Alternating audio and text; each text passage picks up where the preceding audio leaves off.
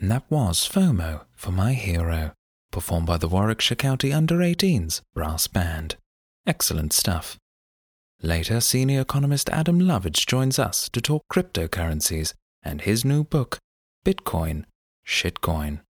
Now, though, it's Jeffery John Science, and he's starting his new year by dipping his wick into the wet and wild world of biology. Yeah, it's me, Jeffery John Science. I'm here today to talk to you about the mysteries of the heart. Well, not in a cardiac or aortic kind of way, but unraveling the forces that shape our biggest achievements and greatest disasters.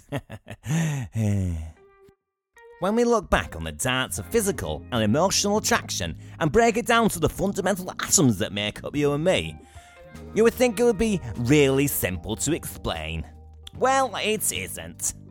Because I know plenty of people who have gone out with right bingers, and there's no scientific or rational explanation for this at all. My mate Chris got with this girl Becky, and it was a one billion to one cosmic joke that they even met, let alone had it off with each other. Chris has a face like an asteroid. Fair play to them both, really, though. I know at least one of them is over the moon. so, how can this complete and utter fluke happen? Well, it comes down to two major factors. One is biology, and the other is money. so let's focus on biology, one of the least well respected fields of science. It covers all the disgusting sides of science. I'm sure you got well embarrassed with biology at school when teachers started telling you all about your changing bodies. Just teach me my coronal mass ejections, will you please? I'll figure the rest out myself. What could go wrong? There's these funky chemicals called pheromones that somehow attract another person. Not sure exactly how, because I wasn't really listening. It's like a sort of love potion, so you're basically being drugged and forced against your will to fall for someone. It's kind of like chemical bondage. So I hear.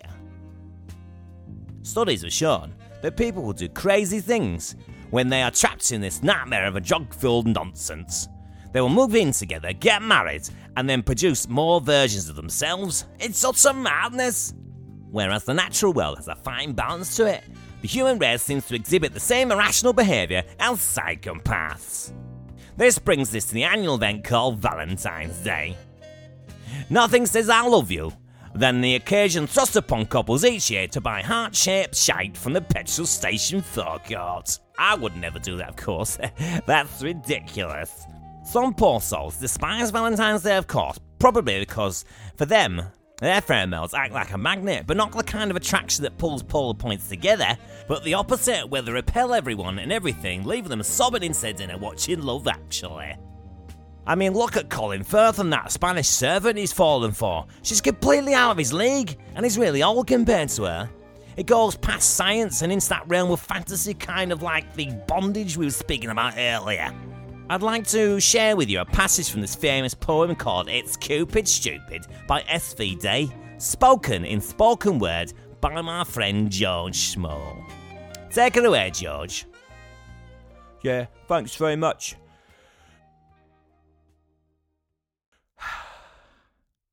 He's left you high and dry with a million reasons to cry. There was so much promise spoken. He left your life force beaten and broken. You're better off without him. He's lost out in the end. Change your hair, your clothes, your postcode, and start again. She's twisted in the head. Games she played left no crumbs of bread. No clues in the middle of all the riddles and the haunting sniffles. Patience was worn down to the nub. You're better off without her. She's lost out in the end. Change your hair, your clothes, your postcode, and start again. But maybe we could have tried harder. We both had ammunition for an argument starter.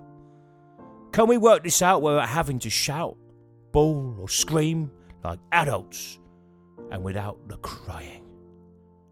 You're better off together. It's definitely the right move. Love doesn't make you a fool.